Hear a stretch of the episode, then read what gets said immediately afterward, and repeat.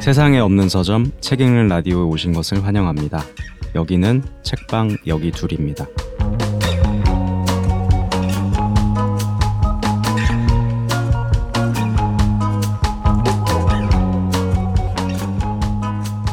안녕하세요. 책방 여기 둘 저는 운영자 아키입니다.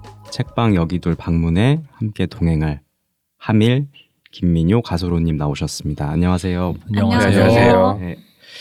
저희가 오픈 그 소개 방송 때도 개편 소개 방송 때도 전해드렸지만 책방 여기 둘에서는 한 달 동안 단 두 권의 신간만 판매를 할 예정이고요. 음, 지금 여기에 이야기면서 서로 어울리는 새 책 두 권을 골라서 함께 소개해드릴 예정입니다. 오픈을 했네요, 책방. 네. 축하드립니다. 와, 저희. 화분이라도 들고 왔어요. 나다. 여기 화분이 보이지 않는 화분 들고 왔습니다. 세상에 없는. 서점이니까 네. 네, 세상에 없는 화분, 음. 세상에 없는 또 더 좋은 거 드려야겠다 그러면 세상에 없는 거니까 아 세상에 없는 거니까 뭐뭐 네. 가지고 싶으세요? 다 에어컨 드릴게요. 드리겠습니다. 더우니까 공기청정기. 아, 공기청정기가 공기청정기. 필요하죠. 네. 네. 건조기 같은 거 드리겠습니다. 건조기도 좋, 좋죠. 그렇죠. 소점에 네. 건조기 필요하죠. 필요한 거예요. 필요하죠. 습기가 아, 중요한 책을 거예요. 책을 건조할 건조해요. 때문에. 그렇죠. 아, 정말 섬세합니다. 역시 저 선물 하나름 드리겠습니다. 네, 정말 감사드리고 드- 드시는 분들도 네, 댓글로 달아주시면 아, 좋을 네, 것 같아요. 이 댓글. 화환, 댓글 화환 같은 거, 방명록 같은 거. 아 좋네요. 댓글화 생각도 안 해봤는데. 어, 댓글로 쌀도 기부하셨다고. 어, 그리고 좋네요. 서점 여기들 이름으로. 네. 정말 그렇게 남겨주시면 정말 감사하겠습니다. 네, 저희가 계속 지속 가능하게 운영이 될 수 있도록 네, 아하. 정말 중요하거든요. 지속 가능성. 그렇죠. 책방 망하는 게 일이기 때문에. 그러니까요. 네. 하지만 우리는 음. 잘해 봅시다. 네, 부동산에 얽혀 있지 않기 때문에 네. 오래 갈 수 있지 않을까. 맞아요. 음, 그렇죠. 그런 생각을 해보면서 네. 댓글만 많이 달아주시면 오래 갈 수 있을 것 같습니다. 네, 정말. 그렇죠. 그렇죠. 댓글이 댓글. 저희의 뭐랄까 한 권 팔 때 그 남는 순수익 같은 네. 거죠. 그렇죠, 저희한테는 그렇죠. 맞아요. 네. 연말에 결산하도록 할게요. 집마다 얼마 버셨는지. 아 정말 그러, 그렇게 나중에 자랑할 수 있기를 바라면서 약간 네. 전투력이 올라가 올라가신 게 눈에 보이네요. 네 오늘 소개할 두 권의 책은 이제 제가 뭐 느슨하게나마 하나씩의 테마를 항상 정해 볼 텐데 음. 오늘 소개할 두 권의 테마는 이렇게 얘기해 볼 수 있을 것 같아요. 어둠에 갇힌 빛 음. 네. 조금 추상적인데 어둠에 갇힌 빛이라는 말을 듣고 떠오르는 어떤 이미지나 생각 같은 게 있으실지요? 음. 어, 이 책방 되게 어려운 네. 질문하는 책방이네요. 어, 나가, 방문하자마자 나오고 싶어지네요. 문을 잠갔습니다. 진짜요? 아 여기 방탈출 그런 곳인가요? 그럼 저는 어둠에 갇힌 빛 하니까 빛이 원래 어둠을 없애잖아요. 그러니까 음. 빛이 음. 있으면 그 공간에 어둠이 없잖아요. 음. 근데 빛이 나오는 그 부분이 어떤 작은 구멍이라고 하면 음. 그 진짜 빛 가까이에는 되게 작은 걸로만 가려도 다 가려지잖아요. 음. 그 맞아. 그런 생각하게 되더라고요. 어. 그러니까 정말 조그만한 그 빛의 발원지 음. 거기가 어, 지금. 가려져 있어서 음. 어둠의 빛이 갇혀 있는데 음. 아. 딱 그것만 떼고 나면 모든 음. 것이 밝아질 것만 같은 음. 느낌이랄까요? 역시 시선의 주인은 아, 다르네요. 진짜. 저는 그 광원에 대한 생각은 못 해봤는데. 음. 거길 막으면 다 막히는구나라는 맞아요, 또 생각도 들고 역시 저는 코스모스를 읽은 입장에서 어. 블랙홀이 당연히 떠오르지 않을 수가 없습니다. 아니, 왜냐하면 빛이 이렇게 빨려 들어가는 음. 게 블랙홀이라고 들었고 음. 어, 그런 현상이 실제로 일어난다니까 딱 음. 그게 떠오르네요. 어. 어. 블랙홀 우주에 있는 블랙홀. 아 근데 이게 딱 떠오른다고 하는 게 제가 다 생, 상상하지 못한 어, 거고 저희는 진짜 다르다. 진짜 각각의 진짜 캐릭터들 대단하네요. 오히려 뭔가 배움을 얻네요. 어. 제가 생각하지 못한 것들이어서 그럼 전좀 한번 맞춰볼게요. 네. 네, 주인장과 한번 맞춰봐서 전 또 책방 애호가 될 주인이니까 아, 애호에 관련된 걸로 한번 말씀을 드리자면 요즘 제가 너무 애호하는데 몇 년 전까지만 해도 너무 애호했는데 요즘은 가지 못하는 음. 영화관이 아, 아. 떠오르는데 약간 그런 코인 느낌이 노래방인 줄 알았네요. 음. 코인 노래방 평생 평생 안 가본 것 같은데요. 아 진짜. 영화관 가면 음. 어둠이 중요하잖아요. 음. 음. 어, 그리고 어둠에 빛이 나오면 이야기가 시작되는 그런 음. 곳이잖아요. 음. 그래서 뭔가 어둠 속에 갇힌 빛 음. 하면 약간 좀 긍정적인 회로 같기도 하지만 어, 네 영화관이 제일 먼저 떠오르는 것 아. 같아요. 음. 어둠이 있기 때문에 빛이 그렇죠. 쏘여지는 그렇죠. 그런 어둠이 공간이죠. 없으면 그 빛이 쏘아진다고 해도 그 이야기를 제대로 볼 수가 없죠. 음. 음, 이건 아키님의 머리에 있던 아니요 전혀? 아, 아니에요? 네네. 아, 우린 안 되겠습니다. 아 키랑 되게 어울리는 아. 말이었는데. 저는 사실 그 답을 떠올리지는 않고 음. 그냥 그 질문만 하셔서 네, 질문만 했어요 정말. 근데 아, 본인은 생각하지 않으셨다. 네, 진짜로 제가 뭔가 생각하지 못한 우리가 답들이 무슨 말을 해도 그러니까 사맞지 않을 뻔했네요. 그냥 너무 재밌네요. 이 이야기를 듣는 것 자체가. 네. 아, 여기 입장료가 좀 세다. 그러네. 근데 그만큼 되게 그 상징적인 의미들을 많이 가지고 있는 말일 것 음, 같아요. 맞아요. 그러니까 맞아요. 빛이라는 게 어둠이 있기 때문에 존재할 수 있는 것이고 또 반대로 빛이라는 게 있기 때문에 또 존재하는 게 어둠 같다는 그쵸. 생각이 들거든요. 그리고 어둠이 과연 빛을 가둘 수가 있나? 빛이 음. 사실 어둠을 이제 뚫고 나가는 건데, 근데 아까 민효님이 얘기했듯이 광원을 막으면 음. 빛은 가, 가둬지는 거죠. 어, 그리고 또 어둠이 뭔가 빛을 가둔다고 하면 어떤 의지를 가진 어둠일 수도 있을 것 같고, 음. 그렇다면 그 빛 역시도 어떤 의지를 가지고 있다면 이 어둠을 뚫고 나갈 수 있, 지 않을까? 이런 음. 여러 가지 그냥 꼬리에 꼬리를 무는 생각들을 좀 해봤고, 어, 두 책을 읽다 보니까 그 어둠 속에 갇힌 빛이라는 이미지가 계속 떠올랐어요. 음. 실제로 이 책들에 어둠 혹은 빛이라는 말들이 많이 나오기도 하고요. 음. 그래서 오늘 소개할 두 책은 모두 소설이고, 소설 중에서도 단편집이고, 아, 네. 또각 작가의 첫 번째 단편집이에요. 음. 어, 그것만 네. 해도 뭔가 어둠을 뚫고 나오는 빛의 느낌이 그렇죠. 그러네요. 네. 네, 작가의 데뷔작하는 그런 느낌이 그렇죠. 들죠. 네, 데뷔하는 정말 그런 책들이고 먼저 소개할 책은 우리는 같은 곳에서라는 책이고 박선우라는 작가님의 소설집 단편집입니다. 박선우 작가님은 저도 이번에 이 책으로 처음 접하게 됐는데 작가 소개가 매우 간단해요. 1986년 서울에서 태어났다. 그리고 하- 한국예술종합학교 대학원 서사창작과를 졸업했다. 2018년 자음과 모음 신인 문학상을 통해 소설을 발표하기 시작했다. 그러니까 정말 사실 그 전에 어떤 활동이 없다고 볼수 있는 음. 정말 따끈따끈한 신인 작가 네. 분이 아닌가 싶고 이 책을 읽게 된 거는 주위에서 이 책이 좋다고 하는 이야기를 많이 들었어요. 음. 그리고 또 한동안 좀 이어져 왔던 그런 퀴어 문학의 또 다른 흐름으로 소개되기도 하고 있고요. 음. 또 서평을 저는 항상 읽어보는데 뒤에 이제 쟁쟁한 작가님들이 또 서평을 써주셨습니다. 네. 우선 강화길 작가님이 음. 나는 박선우의 소설에서 늘 빛을 읽는다. 휘어진 빛, 그림자를 들이우는 투명한 빛 이라고 이렇게 소개를 해주셨는데 역시 빛에 대한 이야기가 음. 나오죠. 그리고 박솔매 작가님이 박선우의 소설에는 초여름이 시작될 때 부는 바람, 겨울의 햇빛 같은 다른 계절과는 다른 그 계절의 순간들이 선명하고 생생하다.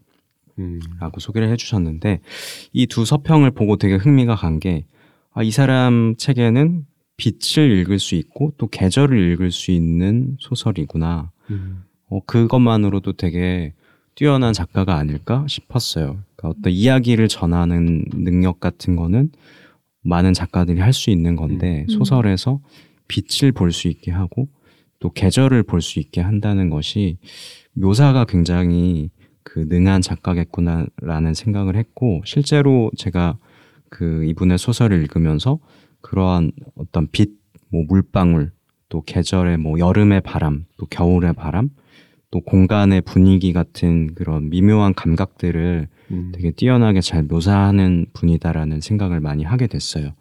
그래서 오늘은 이분의 이 소설집 중에서 인상적이었던 단편을 하나 소개해 드리려고 하는데 제목은 밤의 물고기들입니다. 이 소설은 배경이 초여름 저녁이고 음. 초여름 저녁의 한 순간에 대한 이야기예요. 그래서 이 책의 주인공, 이 소설의 주인공은 이제 막 퇴사를 한 피부과 의사인데 음. 어, 남성이고 그리고 그한테는 바로 옆 건물에서 수의사로 일을 하는 누나가 있어요. 그리고 네. 둘이 한 집에서 살고 있습니다. 그 누나가 어느 날 자기 친구를 집에 데려온다는 이야기를 통보를 해요. 이 주인공이 퇴사를 한그 시점에 그 이제 누나의 친구는 커밍아웃을 한 이제 게이이고 음. 누나가 굉장히 아끼는 친구예요 대학교 때부터. 근데 그 친구분의 사연이 좀 있는데 5년 동안 사귀었던 사람하고 이별을 하고 그 상실감을 극복하지 못해서 일을 관두고 여행을 하면서 재산을 다 탕진을 했다고 그런 이야기를 해줍니다. 어. 그러니까 정말 갈 곳이 없어진 거예요. 그래서 누나가 우리 집에 잠시 머물게 하겠다라고 통보를 한- 했는데 이 주인공 화자는 그 이야기가 너무 좀 짜증이 나는 거예요. 그러니까 자, 그쵸. 자기한테 묻지도 않고 음. 그런 결정을 했다는 것도 그렇고 그 이 사람이 온다는 것만으로도 왠지 되게 긴장이 되고 예민해지고 음. 화가 나요. 본인도 이유를 알 수가 없는데 이 스스로 아 내가 약간 그 게이들에 대한 편견이나 거부감을 좀 가지고 있는 건 아닐까 이런 생각이 이제 들 정도로 그냥 이상하게 예민해지는 거예요. 음. 그리고 누나가 이제 공항에서 이 친구를 픽업을 해서 데려오는데 그 외모부터 굉장히 그 특징적인 게 일단 체구가 되게 크고 민머리이고 음. 귀걸이를 되게 큰 걸 하고 있고 또 몸은 되게 근육질이고 그 팔에 문신이 가득한 거예요. 음. 그래서 아 뭔가 느낌이 안 좋다 저 사람 이런 생각을 이제 하는 거죠. 이 사람은 이제 피부과 의사고 좀 보수적인 성향의 아. 그 사람이다 보니까 그래서 이제 누나가 식사를 준비를 하고 그 이 주인공과 그 누나의 친구가 얼떨결에 이런저런 이야기를 하게 되는데 뭔가 이 친구분은 고개를 되게 까딱거리면서 여유 있게 이야기를 하는 그런 모습을 보이고 주인공은 자꾸 그 아무 말을 하게 되는 거예요. 뭐 식사는 하셨냐, 뭐 쓸데없는 말들을 하면서 그 침묵이 되게 견디기 어려운 거죠. 그래서 뭔가 근데 다름을 느껴요 그 대화 속에서 그 누나의 친구분은 뭐 실연 후에 여행을 다닌 이야기를 해주는데 그 헤어진 남자친구가 SNS에 교토 사진을 자꾸 올리는 걸 보면서 음. 바로 자기도 교토로 가서 그 SNS에 나오는 여행지를 이렇게 막 따라가는 음. 거예요. 뭐 청수사에 음. 가면 청수사에 가고. 근데 이 주인공 그걸 이해를 할 수가 없는 거예요. 그래서 혹시 거기에 있을까봐 따라간 거냐라고 물으니까 그 친구분은 없음을 확인하러 간 거다라는 이야기를 하고 음. 당신은 그래 본 적이 없냐라는 말을 하죠. 근데 이 사람은 그런 경험 해, 해본 적이 음. 없거든요. 그래서 어 뭔가 그 미묘한 다름을 느끼고 이제 식사를 하고 있는데 누나가 갑자기 급한 병원 일이 생겨요. 그래서 갑자기 떠나게 돼요. 음. 아, 어, 안 네, 돼. 밤에. 가지 마세요. 그러니까 그래서 둘만 남겨지게 된 거죠. 아, 아 이- 이제 정말 그 되게 곤란하고 할 말도 없으니까 계속 술만 마시게 되는 거예요. 둘이. 어, 그래도 착하네요. 자기 방에 올라가 버리면 아, 되는데 그렇죠. 같이 있어주네요. 네, 같이 있어서 어, 좀 네. 이해가 아, 있으신가 뭐. 손님이니까 어. 그래서 술을 술만 계속 마시니까 빠르게 만취를 하게 되는. 원래 이 취하는 성격이 아닌데 어. 그러다 보니까 취해서 막 그 자기가 게이를 처음 만났다 막 이런 음. 이야기도 음. 하고 당신이 되게 불행해 보인다 막 이런 이야기를 하는데 그 사람은 별로 그런 거에 신경을 안 써요. 그리고 음. 그런 이야기를 하다가 얼떨결에 이제 붙어 앉게 되는데 그 사람의 허벅지가 자기 다리에 닿는 걸 느끼면서 자기도 모르게 되게 긴장을 하, 게 돼요. 음. 그리고 사실 이 주인공도 예전에 다른 남성에게 어떤 그런 감정을 느꼈던 기억도 있고 음. 심지어 뭔가 유사 성행위에 가까운 경험을 했던 것도 막 음. 떠올리게 되는 거죠. 그래서 이제 읽는 사람은 아 이 사람도 뭔가 그런 퀴어한 정체성을 가지고 있는데 스스로 그걸 되게 거부하는 사람이구나. 뭔가 음. 숨기는 사람이구나라는 걸 좀 느끼게 되죠. 근데 그때 누나의 친구가 되게 재미있는 이야기를 해주는데 여행에서 사온 어떤 플라스틱 공을 보여줘요. 근데 그 공 안에는 액체, 뭔가 점성이 있는 액체가 들어있고 아주 조그마한 진홍빛 물체가 안에 이렇게 네. 떠다니는 걸 볼 수 있어요. 그래서 누나의 친구는 이게 코이 잉어라는 생명체라고 얘기를 해주는데 그 코이 잉어라는 거는 자기가 처한 상황에 맞춰서 성장을 하는 물고기라고 얘기를 해줘요. 음. 어. 그래서 이게 작은 공에 들어가 어. 있으면 작게 자라고 음. 커다란 수족관에 넣으면 어, 더 크게 자라고 강에 풀어주면 1m까지도 자란다. 오. 근데 지금은 손톱만 한 크기로 그 안에 있는 거죠. 그래서 이- 이 화자는 그 공과 코이 잉어라는 생명체를 한참 들여다보는데 갑자기 누나 친구가 좀 전에 한 말 다 거짓말이었다고 장난이었다고 그냥 장난감인데 뭔가 안에 뭐가 떠다니는 불량품인 것 같다라는 말을 아 해주죠. 원래 그런 물고기가 없는 어? 없는데 음. 있으면 너무 무서울 것 같지 않아요? 좀 물어보려고 했었어요. 그게 근데- 진짜 있는 건지. 이 사람은 계속 그 이야기에 꽂혀가지고 그 만취한 상태에서 계속 그 공만 들여다보는 채로 약간 정신을 잃어요. 음. 음. 그리고 일어나 보니까 이 누나의 친구는 이미 말없이 자기 짐을 다 챙겨서 떠난 상태고 그 누나도 다 일- 자기들의 일상으로 돌아오게 되는데 그 뒤로 똑같은 일상이 이어지는데 주인공은 자꾸 그 코이잉어라는 뭔가 존재하는지도 모를 생명체를 계속 생각을 하고 어. 자기 자신이 왠지 모르게 그런 불량품 장난감 같다는 생각을 하면서 이제 마무리가 되는 그런 음. 소설입니다. 음. 저는 이 음. 이거 읽을 때 약간 뭐가 떠올랐냐면 그 레이먼드 카버의 아. 대성당 저도 그 작품이 많이 떠올랐어요. 뭔가 낯선 어떤 그러니까요. 같이 사는 존재의 친구가 와서 잠깐의 어떤 대화와 음. 어떤 행위를 주고받는데 거기서 뭔가 알지 못할 그런 정서를 전달받는 거죠.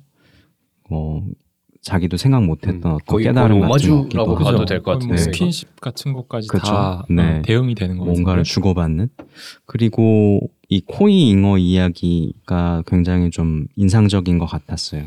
그러니까 이게 제가 앞에서 말씀드렸던 어둠에 갇힌 빛이라는 주제와 좀 연결이 되지 않나?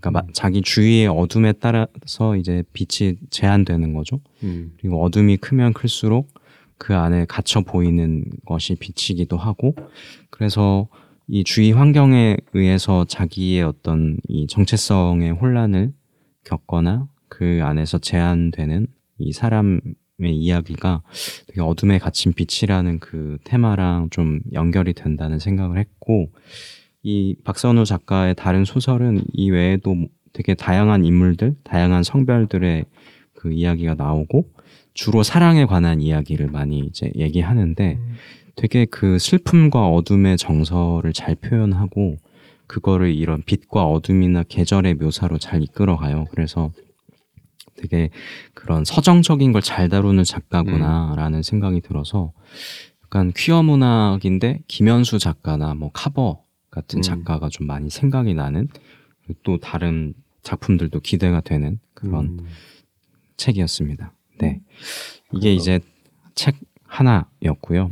되게 뭔가 해방감이 느껴지는 책이 음. 단편이랄까? 어. 음. 대성당 볼 때 느낌이 그렇거든요. 음. 네. 음. 근데 약간 좀 다르다는 생각도 음. 들었는 게 그 코이 물고기라는 음. 거가 뭐 약간 끝에는 괴롭히는 걸로 끝나잖아요. 음. 사실 이 작품에서는 음. 저는 대성당 볼 때는 음. 음. 개인적으로는 엄청 음. 어, 말씀하신 그 해방감 같은 열리죠. 거 많이 음. 느꼈거든요. 음. 근데 그거랑 좀 다른 것 같아요. 음. 오히려 제가 봤을 때. 음. 여기서는 네. 계속 그냥 자기를 그냥 인식하는 정도? 네. 아 내가 이런 잉어 여기 갇힌 잉어 같은 존재가 아닐까? 저는 만취한 음. 주인공이 그 음. 잉어를 꺼내는 걸로 끝날 줄 알았어요. 어. 들으면서 어. 어디 뭐 강에 꺼내주고 이렇게 싶다는 생각을 하면서. 어, 근데 실제로 꺼냈다고 저는 생각하거든요. 음. 행복회로를 돌리자면 음. 그 주인공이 그 음. 잉어였다라고 음. 생각을 하면 그 친구는 강 같은 사람이 음. 아니었을까? 음. 그래서 이런 세계가 있어라고 음. 보여준 것라고 생각을 하거든요. 음. 그래서 지금은 수족관에 있는데 음. 그걸 이 친구를 통해서 아 강에 나갈 수도 있구나라는 음. 걸 깨달 았을 것 같아요. 음. 뒤에 이야기는 나오지 않지만 그렇죠. 네. 그렇게 되면 이 친구는 음. 뭐성 정체성이 아니더라도 음. 다른 자신이 갇혀 있던 음. 많은 것들 이런 음. 것들을 벗어날 수 있지 않을까? 음. 그걸 인식해야 되는 거잖아요. 벗어나려면 그렇죠. 음, 이, 여기가 세계가 끝이 아니다라는 음. 걸아 음. 일단 인식의 단계까지 온 음. 거다. 그렇죠. 그 인식을 해주게 한 게 그 친구 음. 아닐까? 그래서 음. 약간 트루먼 쇼도 좀 생각이 나고 음. 여기가 세트라는 걸 알아야지 나가게 되잖아요. 문을 음. 찾게 되고 음. 근데 그런 역할을 해줘서 저는 음. 그런 느낌이 들어서 좀 해방감이 드는 어. 것 같아요. 아 이게 해방감으로 또 읽는 게 굉장히 또 저는 음. 새로웠고 음.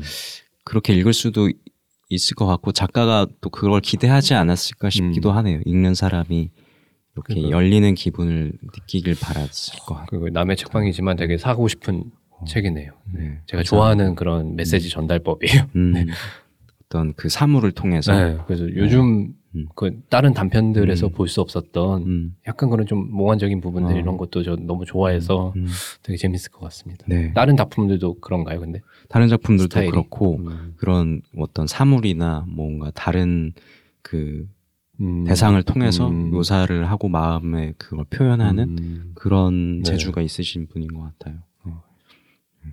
네, 이게 하나 책 하나였고 네. 이제 책 둘. 아, 여기 아낌없네요. 두 권의 책을. 소개해드리니까요. 네. 네. 두 번째 책은 소녀 연예인 이보나라는 독특한 제목을 가졌고 작가는 한정현 작가님입니다. 음. 작년에 책읽 라디오의 오늘의 책이라는 또 다른 코너에서 소개해드렸던 줄리아나 도쿄라는 작품을 기억하실지 모르겠어요. 네, 아키님이 소개해 주시죠. 네, 제가 그때도 소개를 했는데 제가 굉장히 좋아하고 그 책을 지지했었는데 그 작품으로 작년에 그 올해의 작가상을 맞아요. 수상하셨죠. 그때 이제 김초엽 작가님, 음. 우리가 빛의 속도로 갈 수 없다면 김초엽 작가님하고 공동 수상을 했는데 줄리아나 도쿄가 첫 책이었는데 첫 책부터 장편이었어요. 그래서 이번에는 첫 단편집이 이제 나왔고 그 단편집의 제목이 소녀 연예인 이보나라는 책입니다. 어, 한정현 작가는 그 장편을 하나 내고 이번에 단편집을 하나 냈을 뿐인데 본인만의 테마와 작법이 이미 되게 단단히 구축이 된 작가로 보여요. 음, 역사, 특히 근현대사 속에서 숨겨진 인물들, 그 정사라고 하죠 보통. 음. 그 정사에서는 찾아볼 수 없는 뭔가 여성이나 소수자들의 이야기를 에 되게 천착하고 특히 그들의 사랑에 관한 이야기를 많이 다루려고 하고 있고요. 그걸 보여주는 방식도 뭔가 실제 역사의 줄기 속에서 정말 있었을 법한 혹은 있었던 인물들의 특성을 모아서 가상의 인물들을 좀 만들어서 넣고 그 역사의 이야기를 서술하면서 그들의 이야기를 함께 진행시키는 그 음. 모습을 보여요. 그래서 마치 실재하는 기사나 뭔가 연구 논문을 읽는 것 같은 그 안에 어- 있었던 비하인드 스토리 같은 걸 따라가는 듯한 느낌이 들고 더불어서 그러한 인물을 한 명만 다루는 게 아니라 한 작품 안에서 뭔가 동떨어져 보이는데 비슷한 맥락을 공유하고 있는 음. 여러 인물의 이야기를 함께 제시를 하는 특성을 보이는데 하지만 이런 방식이 차갑게 느껴지지 않, 않거나 뭔가 지루하게 느껴지지 않는 거는 되게 높은 온도의 뭔가 감성, 서정성으로 인해서 또 감정을 되게 깊이 끌어내는 그 기술이 있어 보여요. 네. 그래서 그게 되게 잘 드러난 게 줄리아나 도쿄라는 첫 장편이었고 이번 단편집에서도 여러 시공간의 다양한 인물의 이야기를 제시를 음. 하고 있습니다.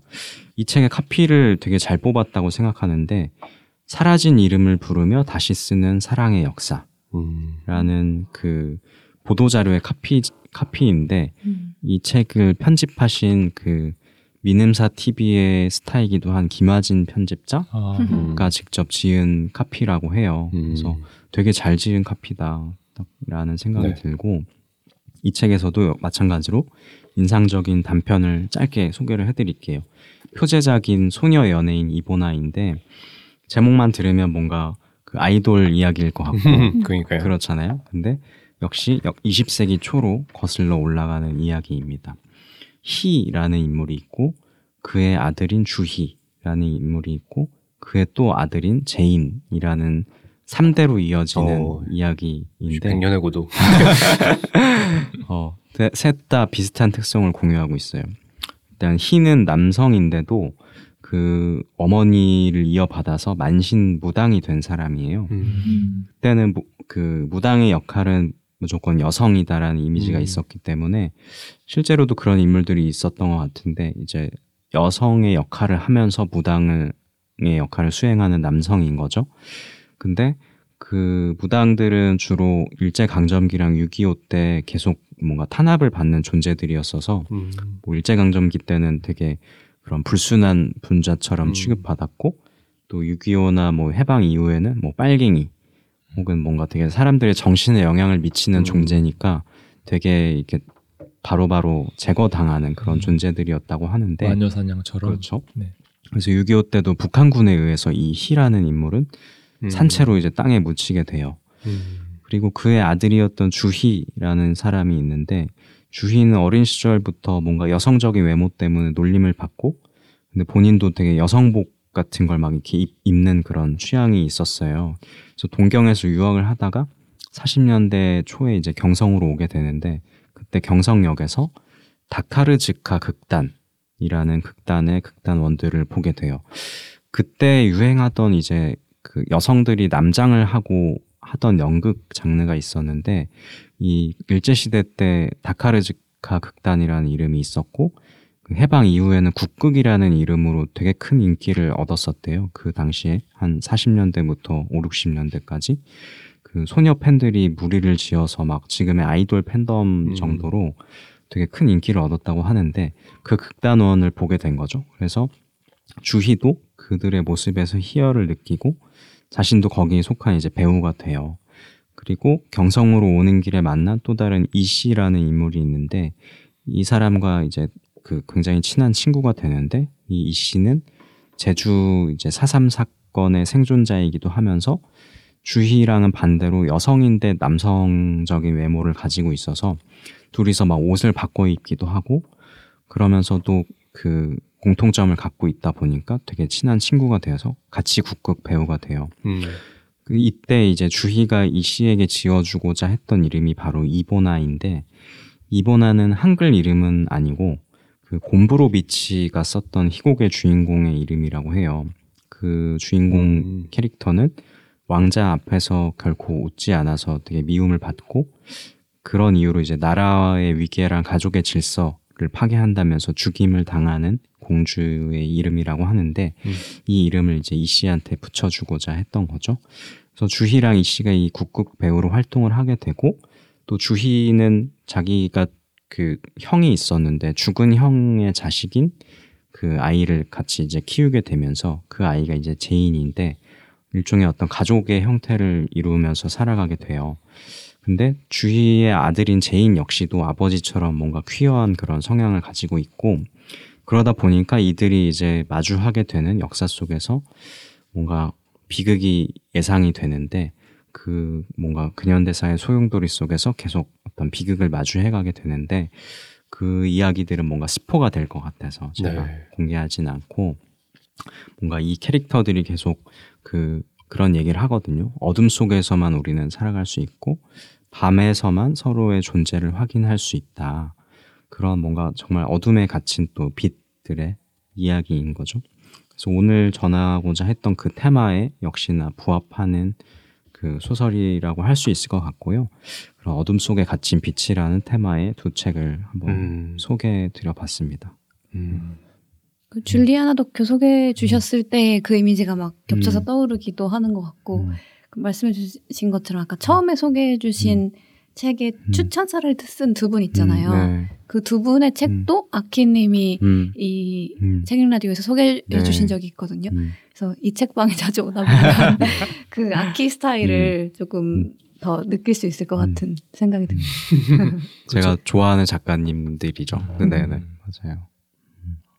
그러니까 뭔가 되게 어, 역사를 이렇게 좀 길게 음. 끌어가니까 3대라는 것 자체가 보여주는 게 좀 큰 것 같고 어, 어둠을 제대로 표현하겠다라고 생각을 했을 때 3대가 그 3대라는 시간이 너무 중요한 것 같아요. 음, 사실 1대에서 뭔가, 뭔가 끝난다라고 생각을 하면 그 다음의 빛이랄까요? 그런 게 잘 안 보일 수가 있는데 음, 그 3대 동안 어둠은 계속 이어지잖아요. 음. 그런데도 불구하고 3대가 계속 이어져 있다라는 음. 건그 안에서 어떻게든 뚫고 나오려는 그런 빛이 음. 남아 있다라는 생각을 하게 돼요. 그래서 앞선 작품에서는 음.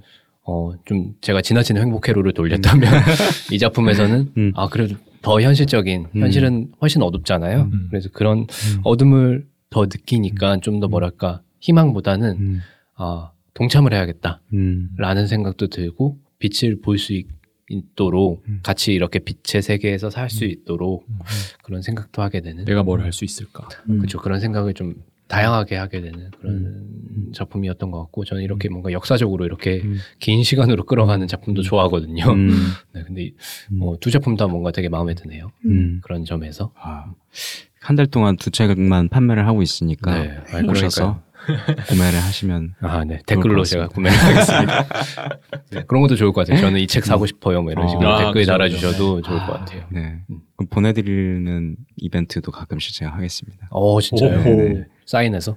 제가 사인할 때 보통 그 서점? 그 도장 찍잖아요. 아, 그죠, 그죠. 그런 도장을 거죠. 하나 또 제작을 해야겠네요. 네. 뭔가 바빠지셨네요. 둘 중에 어떤 게 더 많이 팔리실 것 같으세요? 음, 요새 한정현 작가님의 인기가 되게 뜨겁기 때문에 음. 되게 잘 판매가 되지 않을까. 음. 그럼 전 그래서- 박선우 작가님 걸 사겠습니다. 지지의 의미로. 네. 그렇죠. 네. 첫 단편집을 낸 두 작가분들이라서 또 미래가 더 기대가 되기도 하고 뭔가 둘 다 그런 현재의 이야기를 담아내려고 하는 노력하는 작가들이라는 생각도 들고 지지해주고 싶은 작가들이라는 생각이 들어서 두 권을 소개해드려봤습니다. 네. 본 방송은 네이버 오디오 클립, 팟캐스트, 파티, 스포티파이 앵커 앱에서 들으실 수 있습니다. 책방에 남기고 싶은 다양한 의견과 응원, 메시지는 네이버 오디오 클립 책임 라디오에 남기실 수 있습니다. 여러분의 응원과 댓글, 좋아요는 책방을 만들어 나가는데 큰 힘이 되니까요. 많은 관심 부탁드릴게요. 지금까지 세상에 없는 서점 책 읽는 라디오의 책방 여기 둘이었습니다. 감사합니다. 감사합니다. 아.